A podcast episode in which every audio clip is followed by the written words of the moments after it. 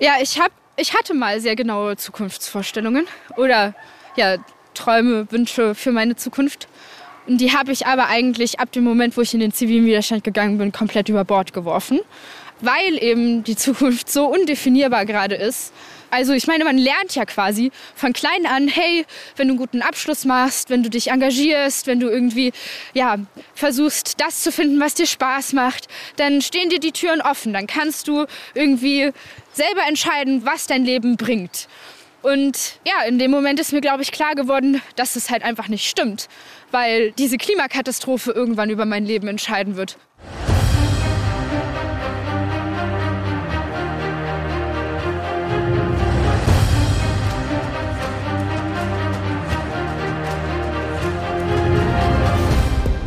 Moin, hier ist Terra X, der Podcast mit Thora Schubert. Ich bin Geowissenschaftlerin, Wissenschaftskommunikatorin und am liebsten da, wo Wissenschaft auf unser aller Leben trifft. Deshalb gehe ich in meinen Folgen des Terra X Podcasts raus aus dem Studio. Das heißt, in dieser Folge, ich gehe auf die Straße. Und zwar auf die Straße als politischen Ort. Einen Ort für Protest. Und im Moment heftig diskutierten zivilen Ungehorsam. Angefangen hat es mit den SchülerInnen von Fridays for Future in den Innenstädten, die die Schule geschwänzt haben, um auf die Folgen des Klimawandels aufmerksam zu machen. Mittlerweile gibt es kleinere, radikalere Gruppen in der Klimabewegung, die auf die befahrenen Straßen gehen. Sie blockieren sie, kleben sich auf der Fahrbahn fest, erzeugen Staus, Wut und Diskussion. Die Stimmung scheint immer mehr hochzukochen. Und Teile der Politik rufen bereits nach härteren Strafen. Das ist kein Aktivismus. Das ist Vandalismus. Glaubt ihr denn im Ernst, dass ein Polizist, der sich da morgens um 7 Uhr darum kümmern muss, dass euch nichts passiert, wenn ihr euch festklebt, dass eine Mitarbeiterin im ambulanten Pflegedienst, die ab 7 Uhr, ab 6 Uhr die älteren Leute pflegen will, dass diejenigen, die ihren ersten Termin als Handwerker haben, um 6 Uhr, um 7 Uhr morgens, dass die für mehr Klimaschutz sind bei solchen Aktionen? Das Gegenteil wird eintreten. Die letzte Generation erweist dem Klimaschutz einen Bärendienst und streut all denen Sand ins Getriebe, die sich ernsthaft und aufrichtig für eine wirksame Klimaschutzpolitik einsetzen. Was vielerorts und auch hier von ganz links bis zur CDU lange mit Aktivisten niedlich umschrieben wurde, ist nichts anderes, meine Damen und Herren, als Klimaterrorismus in seiner reinsten Form. Eine kriminelle Clique, die tatsächlich Terror verbreitet, also ideologisch motivierte Gewaltaktionen gegen Sachen und Menschen, Un Un Unsicherheit und Angst und Schrecken zu verbreiten. Darum geht es hier und um nichts anderes. Das sind ganz schön heftige Begriffe, die hier fallen. Mit Recht? Was treibt diejenigen an, die so radikal protestieren? Wie extrem könnte der Protest noch werden? Was können die Aktivistinnen damit tatsächlich erreichen? Und warum reagiert die Politik so heftig? Diese Fragen versuchen wir in dieser Folge des Terra X Podcasts zu beantworten. Und zwar aus vier Perspektiven. Persönlich, juristisch, psychologisch und soziologisch. Unser erstes Ziel, Berlin Bundesplatz.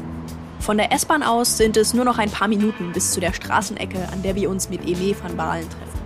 Sie ist 23 und Klimaaktivistin bei der letzten Generation.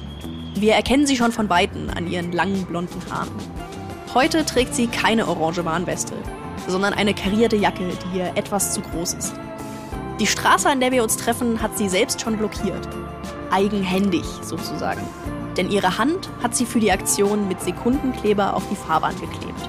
Führ uns gerne mal zu der Stelle, wo du genau da an der Straße geklebt hast. Ja, genau, das war diese Abfahrt hier vorne. Das ist eine Autobahnzubringer, Abbringer? Was genau ist das? Genau, das ist eine Autobahnabfahrt. Ja. Und es ist so, dass hier ist ja diesmal keine Ampel. Das heißt, dass an einem anderen Ort schon eine Blockade stattgefunden hat, damit der Stau quasi schon entsteht und man kann dann in den Stau reinlaufen. Habt ihr dann die Spur da drüben, die beiden genommen? Genau, die zwei. Also es war eine relativ kleine Blockade an dem Tag. Das waren vier, fünf Menschen an dem Tag, dadurch nicht so, nicht so riesig. Also der Plan ist dann schon Berufsverkehr abpassen, möglichst großen Effekt haben? Ja, es kommt drauf an. Wir machen ja auch so Innenstadtblockaden, wo wir quasi jetzt häufiger am Hauptbahnhof waren. Das machen wir auch mal am Nachmittag. Da ist es einfach eher so das Ding von, viele Leute kriegen es mit, sehen das, man kann mit ihnen ins Gespräch kommen. Wie gut klappt das mit dem ins Gespräch kommen? Ich habe irgendwie so dieses Bild im Kopf, dass Leute euch sofort ablehnend begegnen. Aber ist das überhaupt so? Ja, ist unterschiedlich. Also sowohl bei den Blockaden, es gibt wirklich manche, wo, wo einfach alle Menschen sehr aufgebracht sind und wo sich das so gegenseitig hochheizt, würde ich mal sagen. Es gibt aber auch welche, wo Leute echt kommen und einem heißen Tee bringen oder Schokolade. Ähm, letztes Mal in München hat sich ein Vater von zwei Kindern einfach mit dazugeklebt. Also das war auch so komplett unerwartet für uns. An dem Tag, als Eme van Baalen hier in Berlin an der Straße geklebt hat, war Sommer aber es hat wie aus Eimern geschüttet. Sie war schon klatschnass, bevor sie überhaupt auf der Straße saß. Die Aktion hat dann zwei, drei Stunden gedauert. Am Ende hat ihnen jemand Kaffee gebracht, aber jemand anderes hat sie auch mit Wasser vollgespritzt. Wie kann ich mir das vorstellen, was dann in einem abgeht? Das ist ja wahrscheinlich ganz viele Emotionen, die da im Laufe der Zeit auch hochkommen. Ja, am Anfang natürlich erstmal unglaubliche Aufregung, weil ja, also es ist auch für mich eine sehr krasse Ausnahmesituation, mich so diesem, diesen, einerseits diesen Emotionen der anderen auszusetzen, andererseits überhaupt erst diesen Schritt zu machen, auf so eine Straße drauf zu gehen und sich da anzukleben. Ja, also ich glaube, das erfordert schon immer einen gewissen Mut, den man neu aufbringen muss, egal wie häufig man das irgendwie macht. Genau, und dann ist es halt auch schon so, dass wenn ich dort sitze, ich viel darüber nachdenke, warum ich das mache. Also viel in mich selber so versuche reinzugehen und einen gewissen Halt zu finden und mir halt in Erinnerung zu rufen, dass ich einfach gerade nicht wirklich eine andere Möglichkeit sehe und das Gefühl habe, dass eine gute Chance besteht, dass es halt was bewirken kann. Zumindest laut der Sozialforschung ist da einfach eine, eine sehr gute Möglichkeit da. Ja, und dass, dass es super ungemütlich ist und irgendwie blöd, dass wir es überhaupt machen müssen. Aber ja, dass ich halt dadurch versuche, ich durchzustehen. Eme van Baalen und ihre MitstreiterInnen kleben sich immer erst dann fest, wenn die Polizei da ist, damit sie helfen kann, wenn die Situation eskalieren sollte. Es kleben sich auch immer nur diejenigen fest, die bei der Blockade außen sitzen. Die in der Mitte können jederzeit aufstehen, wenn beispielsweise ein Rettungsfahrzeug durch muss. Aber wer klebt, klebt so fest, dass man die Hand nicht einfach abreißen kann. Zumindest nicht, ohne sie ernsthaft zu verletzen. Der Ablauf ist eigentlich so, dass sie dann Öl über deine Hand kippen. Als Lösemittel? Genau, und dann äh, mit so einem Pinsel kommen und so versuchen, das Öl immer so ein bisschen unter deine Hand zu pinseln. Genau, und irgendwann dann so nach, ich sag mal, Viertelstunde, 20 Minuten, je nachdem, bist du dann gelöst und wirst weggetragen. Und dann in Gewahrsam genommen? Ja, kommt auch drauf an. also manchmal sagen sie, hey, du kannst jetzt einfach wieder gehen, du hast halt einen Platzverweis, das ist klar und man kriegt ja trotzdem eine Anzeige. Also das passiert in jedem Fall. Was genau steht drin in der Anzeige? Was ist das Vergehen? Ist auch nicht nicht ganz eindeutig meistens. Also manchmal ist es Widerstand gegen Polizistinnen, weil sie das Ankleben als Widerstand quasi gelten, wobei das juristisch schwierig haltbar ist.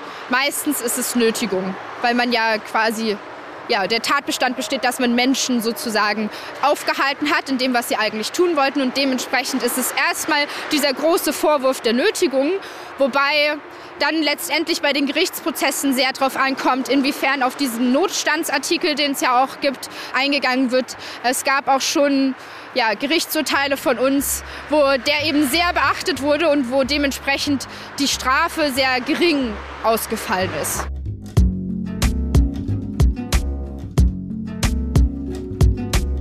Zu den Gerichtsurteilen, die Eme van Baalen hier anspricht, wollen wir mehr erfahren. Dafür sprechen wir mit Till Zimmermann. Er ist Professor für Straf- und Strafprozessrecht an der Uni Trier. Er kennt die Fälle, die im Zusammenhang mit der letzten Generation stehen, recht gut und macht uns sofort ein paar wichtige Unterschiede deutlich. Denn rein rechtlich gesehen handelt es sich bei den verschiedenen Aktionen um fundamental verschiedene Straftatbestände. Ja, das kommt natürlich auf die unterschiedliche Protestform an. Was da häufig an Straftatbeständen in Rede steht, ist einmal die Nötigung, etwa wenn ich mich auf die Straße klebe und die Autos kommen nicht mehr durch. Wenn ich in Museen irgendwie Bilder und Bilderrahmen kaputt mache, dann sind wir bei der Sachbeschädigung. Wenn ich ähm, irgendwo hingehe, wo ich nicht sein darf und irgendwas besetze, dann sprechen wir über Hausfriedensbruch. Und wenn ich an einer Raffinerie eine Pipeline zudrehen möchte, dann reden wir über die Störung öffentlicher Betriebe. Auf die Sache mit der Pipeline kommen wir später nochmal zurück. Denn deswegen gab es in den vergangenen Wochen Hausdurchsuchungen bei der letzten Generation. Aber bleiben wir erstmal noch auf der Straße. Der Tatbestand hier ist Nötigung. Das heißt, ich zwinge einer anderen Person meinen Willen auf. Aber wann beginnt Nötigung?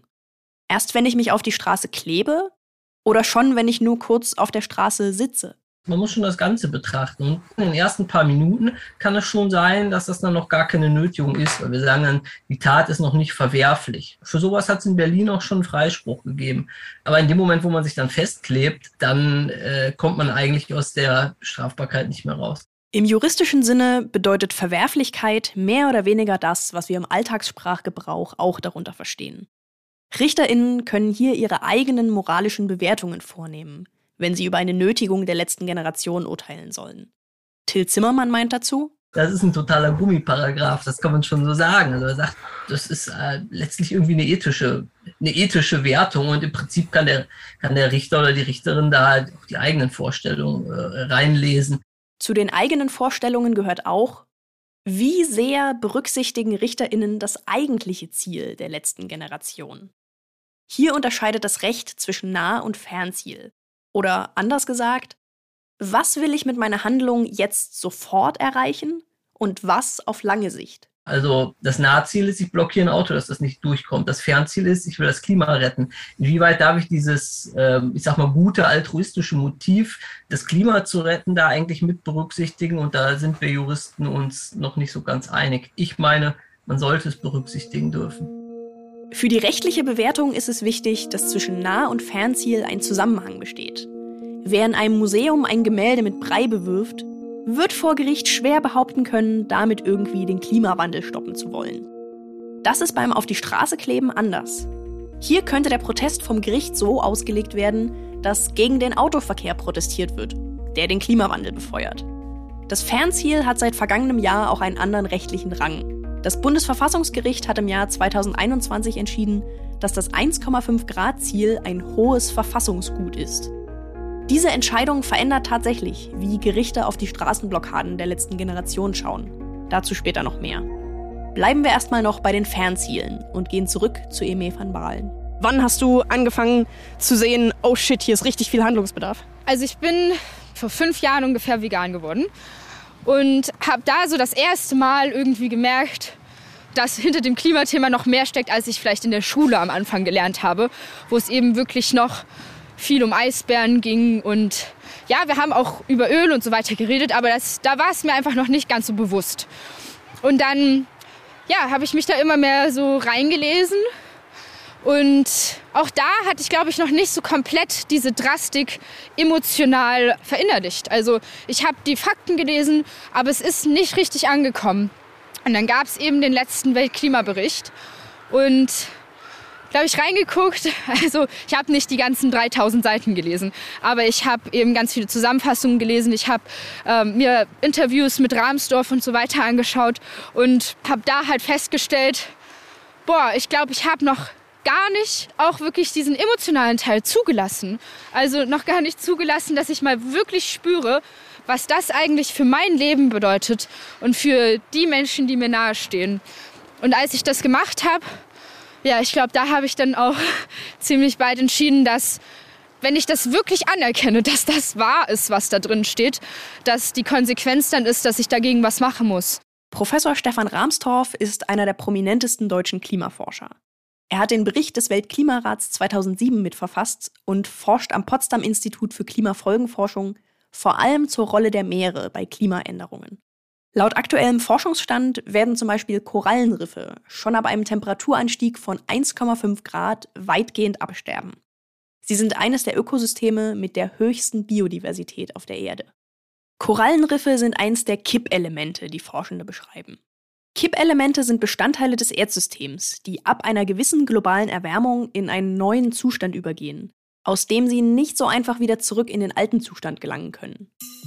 Man kann sich das vorstellen wie ein Wasserglas, das man immer weiter zur Tischkante schiebt. Eine Zeit lang geht noch alles gut und man kann jederzeit gegensteuern und das Glas wieder zurück auf die ursprüngliche Position schieben. Aber wenn das Glas einmal ein kleines bisschen zu weit über die Kante geschoben wird, kippt es nach unten und man hat Glasscherben und eine Pfütze auf dem Boden. Dann kann man so viel man möchte in die andere Richtung schieben. Den Ausgangszustand bekommt man trotzdem nicht wiederhergestellt. Neben Korallenriffen ist auch der grönländische Eisschild ein solches Kippelement. Aktuell ist er stellenweise mehr als drei Kilometer dick. Damit sind große Teile des Eises in so großer Höhe und damit von so kalter Luft umgeben, dass sie eigentlich kaum schmelzen können. An den Rändern Grönlands allerdings ist das Eis weniger dick, damit in geringeren Höhen und höheren Temperaturen ausgesetzt. Wenn dort Eis abschmilzt, wandert Eis aus höheren Lagen nach und gelangt so in Temperaturbereiche, wo es auch schmelzen kann. Dadurch wird das Eis insgesamt immer dünner, bis es irgendwann so dünn ist, dass der gesamte Eisschild von wärmerer Luft umgeben ist. Und das Eis nicht nur an den Rändern schmilzt, sondern überall. Das ist der Kipppunkt, ab dem sich der Prozess verselbstständigt. Wenn es einmal so weit gekommen ist, dann kann man so viel Klimaschutz betreiben, wie man will. Das Abschmelzen des grönländischen Eisschilds ist dann nicht mehr zu stoppen. Dieser Kipppunkt wird bei einer globalen Erwärmung von 1,5 Grad erwartet. Es dauert zwar mindestens 1000 Jahre, bis das Grönlandeis komplett geschmolzen ist. Allerdings steigt dadurch auch der Meeresspiegel um 7 Meter an und stößt dabei neue Kippelemente an.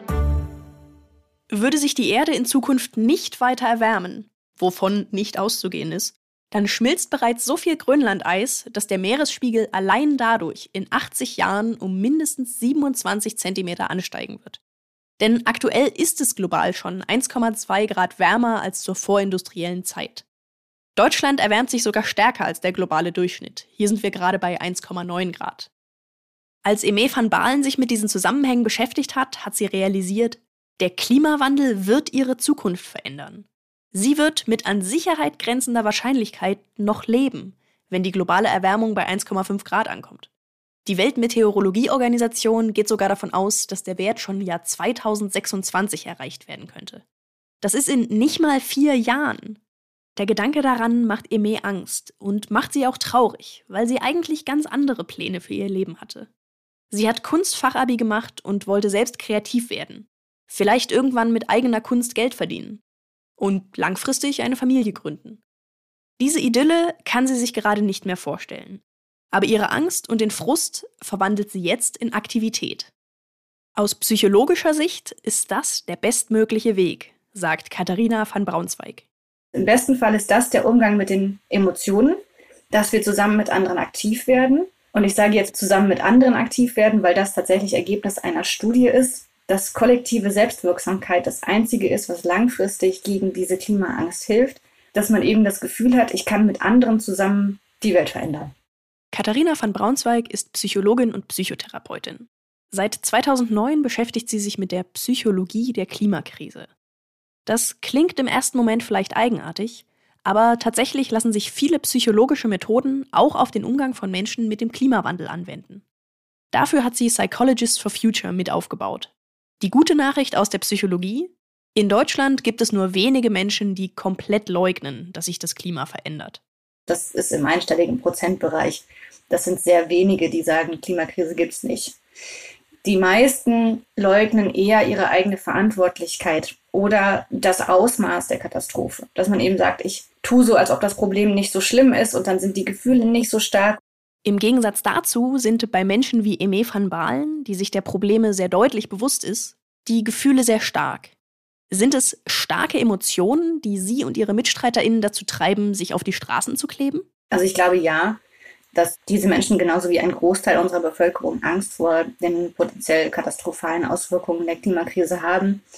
Etwas, was ich aus persönlichen Gesprächen mit AktivistInnen aber häufig höre und was auch in Studien erwiesen ist, ist, dass das, was uns eher aktiviert, auf die Straße zu gehen und ähm, Aktionen zu machen, die Wut ist. Also Klimawut, weil Angst tendenziell eher etwas ist, was einen Fluchtimpuls auslöst und im schlimmsten Fall auch lähmen kann. Und da ist es sozusagen gut, dass wir als Schwesteremotion die Wut haben, die eher aktivierend ist und eher was ist, was uns nach vorne gerichtet handeln lässt und die uns dann aus dieser Ohnmacht wieder heraushilft. Aber Angst und Wut sind nicht die einzigen Emotionen, die hier eine Rolle spielen. Es gibt ja auch noch die angenehmen Emotionen. Zum Beispiel sowas wie Vorfreude oder antizipierter Stolz. Also wenn ich mir vorstelle, wie stolz ich sein werde, wenn ich was gemacht habe. Und dann natürlich machen solche Aktionen auch Spaß.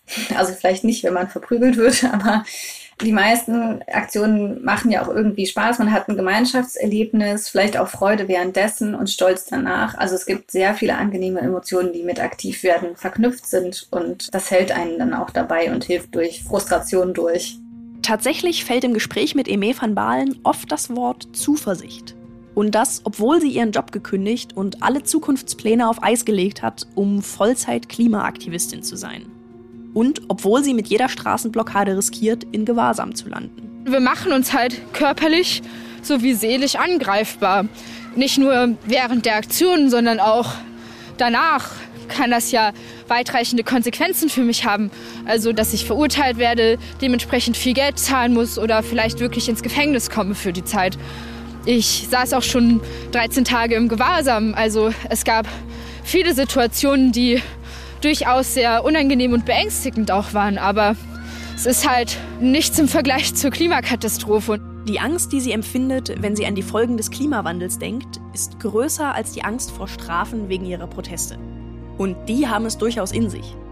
Ein Aktivist in Stuttgart wurde im November zu einer Geldstrafe in Höhe von 5500 Euro verurteilt genauer zu 110 Tagessätzen a 50 Euro.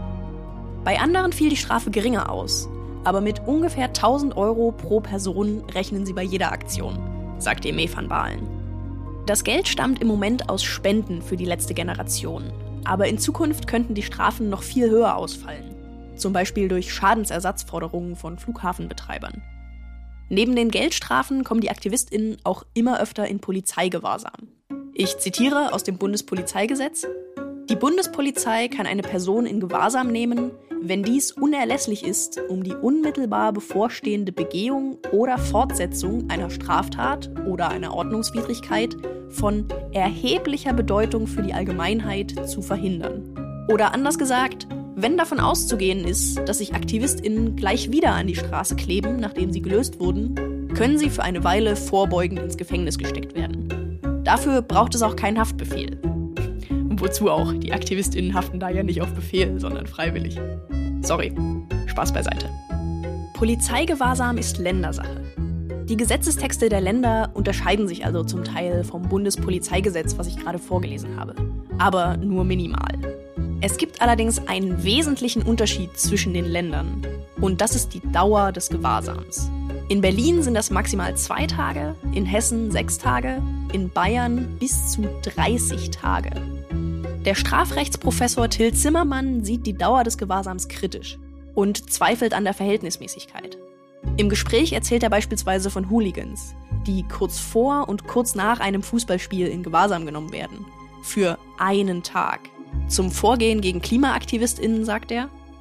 Also das, was in Bayern passiert ist, ich kenne die Umstände des Einzelfalls jetzt nicht, aber das erscheint mir doch völlig überzogen.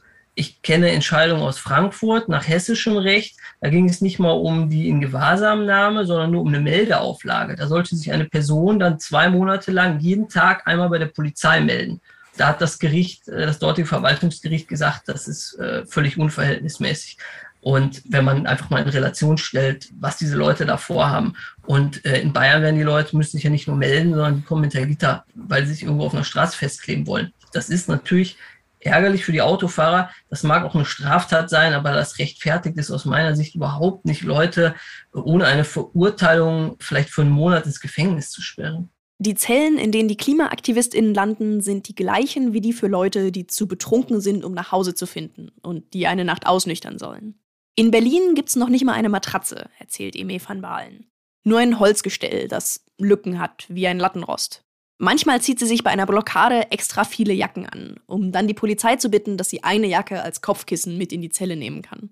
Ihr längster Aufenthalt in Gewahrsam war im April in Frankfurt. Erst war sie anderthalb Tage drin, dann einen Tag draußen. Sie hat wieder protestiert, kam sofort wieder rein für fünf Tage. Und dann das gleiche nochmal. Ein Tag draußen, protestiert, sechs Tage in Gewahrsam und das im Grunde in Isolation. Es ist wie ein schlechter ausgestattetes Gefängnis. Man sitzt in der Zelle. Wir durften zum Glück ein Buch haben nach einiger Zeit. Das heißt, wir konnten dann was lesen.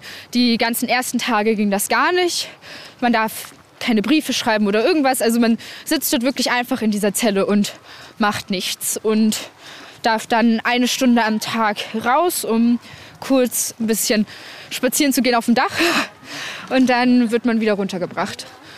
Und dann alleine in der Zelle? Ja. Genau, im Gewahrsam ist man alleine in der Zelle.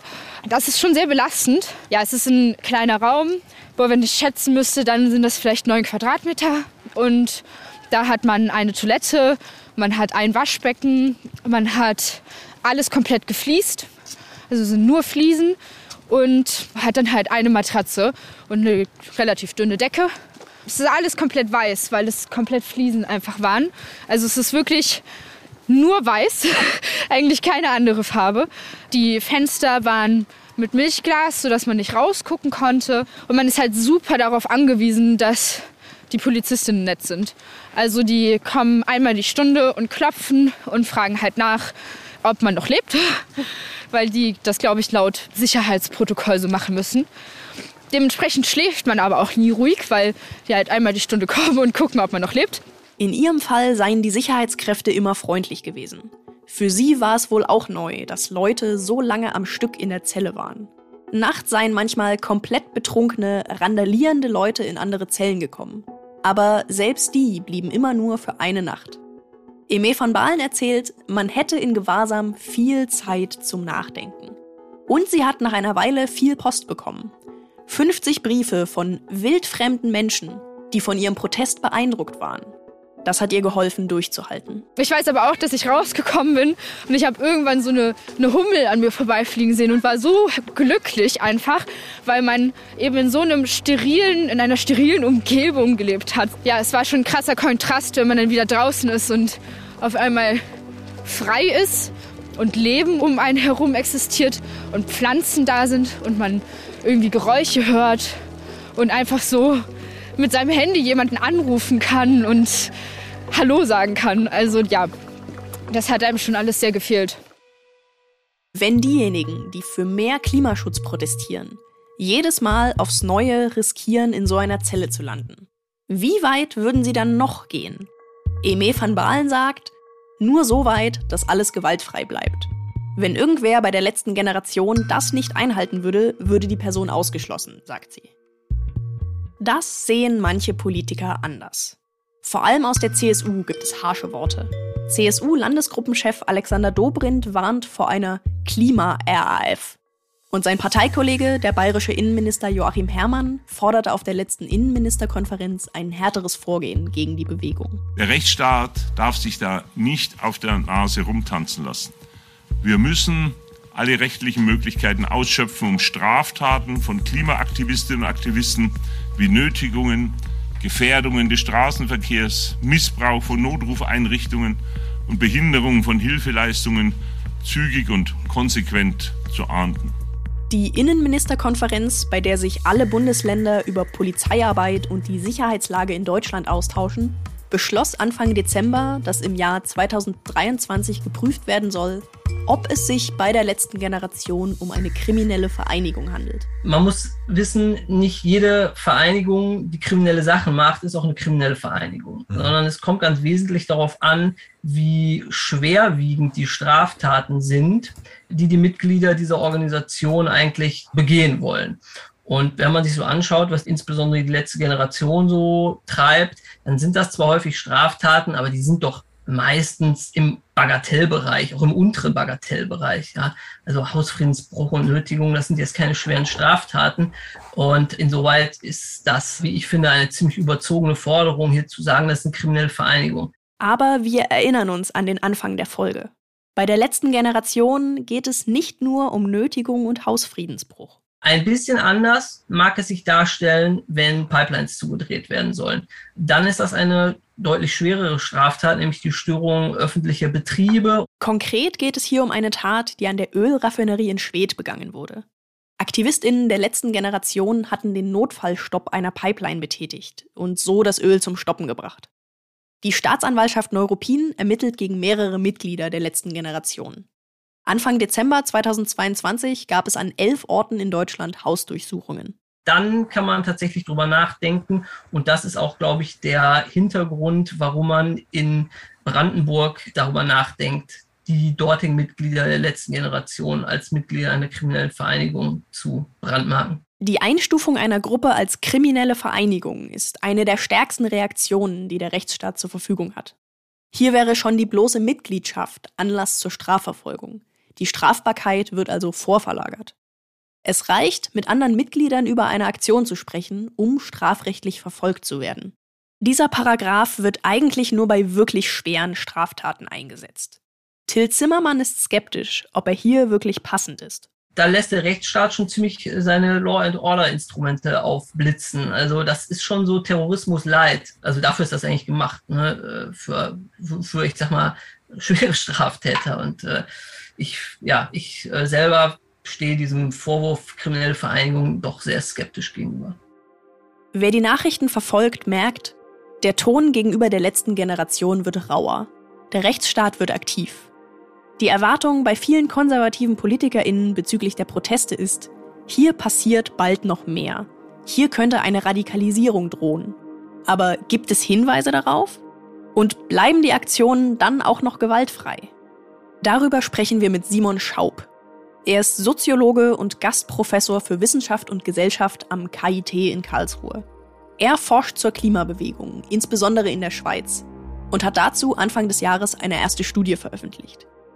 Da sich die Bewegungen in der Schweiz und in Deutschland sehr ähnlich sind, lassen sich die Ergebnisse höchstwahrscheinlich auch auf Deutschland übertragen. Für die Studie hat er 2021 eine Online-Umfrage durchgeführt, die 130 Menschen vollständig ausgefüllt haben und Interviews mit 15 AktivistInnen geführt. Bereits bei dieser relativ geringen Anzahl an TeilnehmerInnen hat sich abgezeichnet, dass einige in der Bewegung radikalere Wege suchten. Also radikaler als klassisch zu demonstrieren. Aber was für Menschen sind das überhaupt, die in der Schweiz für mehr Klimaschutz protestieren? Also die Klimabewegung setzt sich zusammen vor allem aus Personen aus der Mittelschicht, insbesondere aus der oberen Mittelschicht. Es sind gebildete Menschen und es sind natürlich insbesondere junge Menschen. Das ist so das zentrale Markenzeichen der Bewegung, dass es sich um eine Jugendbewegung handelt. Und die Motivation ist äh, insbesondere eine Auseinandersetzung mit wissenschaftlichen Erkenntnissen. Das ist in Deutschland ganz ähnlich. Weil die Klimakrise für viele noch sehr abstrakt ist, führen eher die bildungsaffinen Milieus die Bewegung an. Dafür hat Simon Schaub auch noch weitere Belege. Wir haben tatsächlich jetzt ähm, auch Interviews mit anderen Schichten ähm, geführt, also ja, zum Beispiel zum Umweltbewusstsein von Bauarbeitern.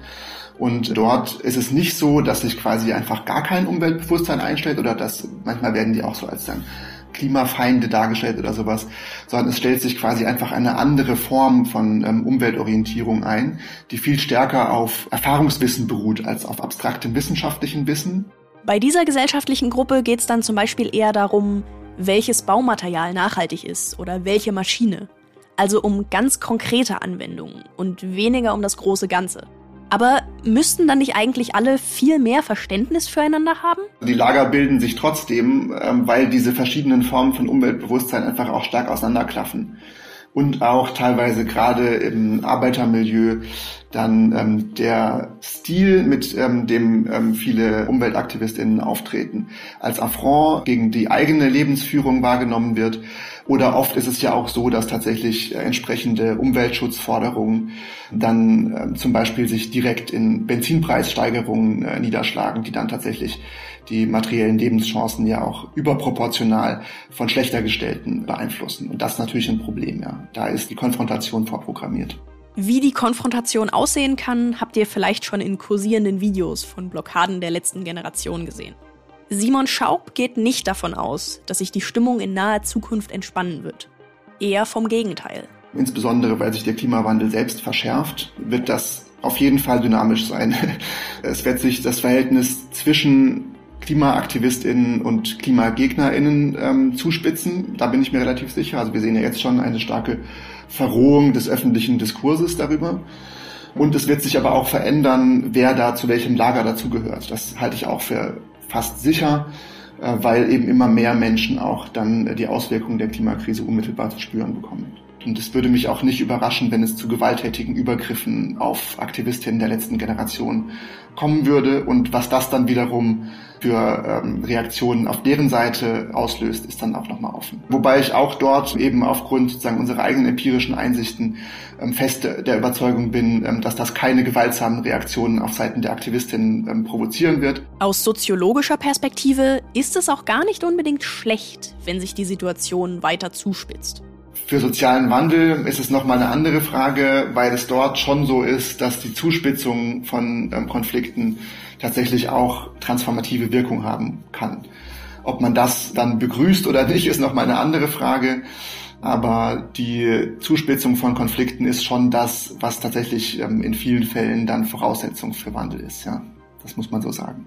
Das Ziel von Klimaaktivismus ist eine gesellschaftliche Transformation. Eine Transformation ist ein Prozess, bei dem sich etwas dauerhaft wandelt. Vom aktuellen Zustand hin zu einem anderen, angestrebten Zustand. Und dafür kann es anscheinend helfen, wenn sich ein Konflikt zuspitzt. Simon Schaub zufolge erfüllen die Klimaproteste also durchaus bereits jetzt ihren Zweck. Aber müssen sie so radikal sein? Also wir haben es eben mit einer radikalen Krise zu tun. Also die Klimakrise ist ja eine Krise, die uns alle existenziell bedroht. Deswegen ähm, ist sozusagen die Radikalität selbst aus meiner Sicht nicht das Gefährliche an dieser Bewegung. Was eher sozusagen schwierig ist, ist, dass die strategische Abwägung verloren geht und das sozusagen in so eine Richtung sozusagen von Panik gehen könnte. Wir haben mit Simon Schaub auch über den Unterschied zwischen radikal und extrem gesprochen. Die beiden Begriffe werden in der aktuellen Diskussion oft synonym verwendet. Und auch ich hätte vor dieser Folge nicht so richtig den Unterschied erklären können. Nur so eine vage Erinnerung an den Lateinunterricht radikal. War da nicht irgendwas mit Radix, Radikis, Femininum, Wurzel? Radikal wäre hier im Sinne von sich nicht damit zu begnügen, an der Oberfläche zu bleiben, sondern sozusagen zur Wurzel äh, vorzudringen. Und das ist auch das, was ja viele dann zu diesen Formen der Systemkritik bringt und diesen ähm, Slogan des System Change in dieser Bewegung so prominent macht. Und Extremismus wäre demgegenüber eine Form von Fanatismus, die die Ideologie dann ähm, über alles stellt und das sozusagen zur ähm, absoluten Handlungsmaxime macht und dort auch gar nicht mehr unbedingt die ähm, Relation von Zweck und Mittel abwägt, sondern quasi die Handlung dann zum Selbstzweck werden. Die Klimaproteste wären also extremistisch, wenn sie von einer Ideologie getrieben wären, die über allem stünde. Das beobachtet Simon Schaub aber nicht. Und Katharina van Braunzweig, die Psychologin, mit der wir vorhin schon gesprochen haben, sieht noch andere Unterschiede. Was wir wissen aus der Radikalisierungsforschung, zum Beispiel zu TerroristInnen, ist, dass da eben häufig Leute nicht wegen der Ideologie Teil dieser Gruppe werden und sich dann selber in die Luft sprengen oder was auch immer die eben machen, sondern weil diese Gruppierung ihnen einen Sinn gibt als Mensch. Das sind Menschen, die eine extrem unsichere Persönlichkeit haben. Also die fischen wirklich einfach nach Menschen mit extrem niedrigem Selbstwert und pushen die dann dahin, solche Aktionen zu machen. Und ähm, das ist etwas, was ich in der Klimabewegung überhaupt nicht sehe. Dass da explizit, also so wie beim IS, in der Klimabewegung irgendjemand nach solchen Leuten suchen würde und die dann eben instrumentalisiert. Also das habe ich da noch nicht erlebt und erwarte ich auch nicht. Wenn allerdings Alexander Dobrindt die AktivistInnen der letzten Generation als Klima-RAF bezeichnet, ist das ja kein Vergleich mit einer religiösen Terrorgruppe, sondern mit einer linksextremistischen. Die RAF ist in den 70er Jahren aus Studierendenprotesten entstanden. Die militante Gruppierung setzte sich also aus besonders bildungsnahen Menschen zusammen. Muss man dann nicht vielleicht doch damit rechnen, dass sich einzelne Mitglieder oder auch größere Teile der letzten Generation jetzt so sehr radikalisieren, dass sie eine extremistische Gruppe bilden? Nein, damit rechne ich nicht. Also ich rechne mit einer Zuspitzung ähm, des Konfliktes gesamtgesellschaftlich. Aber ich glaube jetzt nicht aufgrund der empirischen Daten, die wir da haben, dass wir dort ähm, mit irgendeiner Form von gefährlichem Extremismus rechnen können. Auch Katharina van Braunzweig sieht keine akute Gefahr weil es eben vor allen Dingen eine Bewegung von Menschen ist, die total menschenfreundlich sind. Also da braucht es noch andere Persönlichkeitsfaktoren zum Beispiel, die dann mit Teil dieser Entwicklung sind. Das ist nicht nur die Wut, die dazu führt, dass Menschen radikal und auch gewalttätig werden. Okay, aber es stellt sich trotz allem die Frage, Was bringt das Ganze? Zumal immer mehr Stimmen gegen die Art und Weise der Proteste laut werden. Wenn die Klimabewegung die Gesellschaft insgesamt weiter vom Thema Klimaschutz entfernen würde, dann wäre sie ganz klar gescheitert. Aber ist das bei der letzten Generation der Fall? Das ähm, zeigen die wissenschaftlichen Erkenntnisse auf jeden Fall nicht. Ähm, es ist im Gegenteil so, das haben jetzt gerade vor äh, wenigen Wochen äh, Kolleginnen und Kollegen unter anderem von der University of Stanford gezeigt, dass es ähm, bei Bewegungen mit verschiedenen Flügeln äh, so ist, dass die Existenz von radikalen Flügeln dazu beiträgt, dass sozusagen die Bewegung insgesamt als positiver wahrgenommen wird. Und Katharina van Braunzweig hat uns von einer Befragung erzählt, die zeigte, 27 Prozent der Deutschen wollen helfen, die Welt zum Positiven zu verändern. Das reicht für einen gesellschaftlichen Wandel, sagt sie. Da brauchen wir 10 bis 25 Prozent, je nach Studie. Das heißt, um sozusagen gesellschaftliche Veränderungen anzustoßen, brauchen wir 10 bis 25 Prozent Pioniere, die vorgehen. Und dann überzeugen sich andere Menschen dadurch auch. Wenn dem so ist, warum sind wir dann noch nicht weiter? Warum ist seit dem Kyoto-Protokoll, das 1997 beschlossen wurde und 2005 in Kraft getreten ist, noch nicht mehr passiert? Reicht es tatsächlich, wenn 27 Prozent der Menschen die Welt verändern wollen? Simon Schaub sagt, Nein, also aus soziologischer Perspektive nicht. Das ist eine sehr psychologische Perspektive und das ist auch aus der Perspektive nachvollziehbar, weil es da ja um das Bewusstsein geht. Aber die Frage ist natürlich immer, wie sich dieses Bewusstsein dann ähm, in Handeln und in Wirksamkeit übersetzen kann. Die Takeaway-Message insgesamt wäre, dass Bewusstsein selbst noch nicht zu Wandel führt, sondern Wandel ist immer eine Frage von Macht. Da ist das Kyoto-Protokoll ein gutes Beispiel. Es zu beschließen ist eine Sache, es weltweit umzusetzen eine ganz andere. Simon Schaub geht aber noch weiter und sagt ganz deutlich, so funktioniert Gesellschaft nicht. Veränderung geschieht nicht einfach bloß dadurch, dass eine Minderheit einen Fehler erkennt und dann automatisch die Mehrheit folgt. Aber wie funktioniert Veränderung dann? Wie müsste Klimaprotest aussehen, damit er etwas in Politik und Gesellschaft verändert und mehr Menschen zum Handeln bringt? Also, dass man sich wirklich ganz strategisch und gezielt versucht, mit anderen Akteuren zu vernetzen. Auch insbesondere deshalb, weil es sich eben um eine Jugendbewegung handelt und man sozusagen deshalb schon strukturell von den allermeisten Machtressourcen unserer Gesellschaft ausgeschlossen ist. Deswegen ist Wandel etwas, was sozusagen immer ähm, eine Vermittlung von ähm, individueller und institutioneller Ebene erfordert. Und das kann man nicht nur von oben, sondern das kann man auch von unten. Das zeigt die Geschichte der sozialen Bewegungen ja sehr deutlich. Aber das Bewusstsein alleine reicht dafür nicht, sondern ähm, es muss eben durch Macht von unten durchgesetzt werden. Und das kann direkte Aktion sein, Blockade sein, ziviler Ungehorsam. Es kann aber auch ähm, Formen von Streik ähm, oder Ähnlichem sein. Und auch aus der Rechtsprechung gibt es Rückendeckung. Denn wie vorhin schon erwähnt, das Bundesverfassungsgericht hat das 1,5 Grad Ziel zum Verfassungsgut erklärt. Damit sind Proteste in vielen Fällen auch zu rechtfertigen. Till Zimmermann glaubt, dass sich deshalb auch innerhalb des Rechtssystems eher ein positiver Umgang mit den Protestierenden durchsetzen wird. Ich glaube, wir haben eigentlich alles, was wir brauchen. Das ist so, dass durch insbesondere seit dem ähm, Beschluss des Bundesverfassungsgerichts im Jahr 2021, wo eben das 1,5 Grad Ziel mit Verfassungsrang ausgestattet worden ist, seitdem ist eigentlich in den Köpfen aller Juristinnen und Juristen klar, dass das ein wertvolles und hohes Gut ist. Dieses Bewusstsein war, glaube ich, vorher nicht so da. Und ich bin da ganz zuversichtlich, dass alle Leute, die in der Branche aktiv sind, da in einigen Jahren schon sehr gut werden mitarbeiten können. Und die Fälle, die jetzt kommen durch die letzte Generation, die helfen uns natürlich dabei, uns ein bisschen zu sortieren. Aber wir brauchen da immer eine Weile, bis wir hier irgendwie eine einheitliche Linie gefunden haben. Und so ist das auch in dieser Sache. Für Eme van Baalen bedeutet der Kampf für das Klima übrigens nicht immer nur Protest, Streik oder Aktion. Im Moment besteht ihr Alltag vor allem aus Meetings. Ich bin für die Vernetzung zuständig mit anderen Menschen, mit verschiedenen gesellschaftlichen Hintergründen. Also seien das jetzt Kirchenvertreter oder Schulen, also Bildungseinrichtungen, Politikerinnen. Wir versuchen da wirklich viele, viele Spektren abzudecken. Auch Gewerkschaften beispielsweise, genau. Einen kleinen Erfolg gab es so beispielsweise, nachdem sie eine Rede auf einer Synode der evangelischen Kirche gehalten hat. Danach wurde eine kircheninterne Empfehlung für ein Tempolimit auf Dienstfahrten abgegeben. 100 km/h auf Autobahnen, 80 auf Landstraßen. Immerhin eine Richtlinie. erreicht durch viele Gespräche. Was die Klebeaktionen langfristig bringen werden, lässt sich aus wissenschaftlicher Sicht nicht klar sagen. Eine Frage brennt mir jetzt noch unter den Nägeln. Ich habe auch mal gehört, dass unter KlimaaktivistInnen Burnout ein ganz heftiges Thema ist, weil eben man so viel Energie reinsteckt und das Gefühl hat, man bekommt nichts dafür zurück. Ist das wirklich ein großes Thema? Also ich würde nicht sagen, dass wir das Gefühl haben, dass wir nichts zurückbekommen. Gerade jetzt eigentlich habe ich das Gefühl, wir kriegen ganz, ganz viel zurück. Also viele auch unerwartet positive Reaktionen und Trotzdem ist es natürlich so, dass man auf sich achten muss. Das ist ganz klar. Die Klimakrise machen wir uns nichts vor, die wird halt noch einige Jahre lang Thema bleiben. Und dementsprechend ja, wirkt es manchmal wie ein Fass ohne Boden.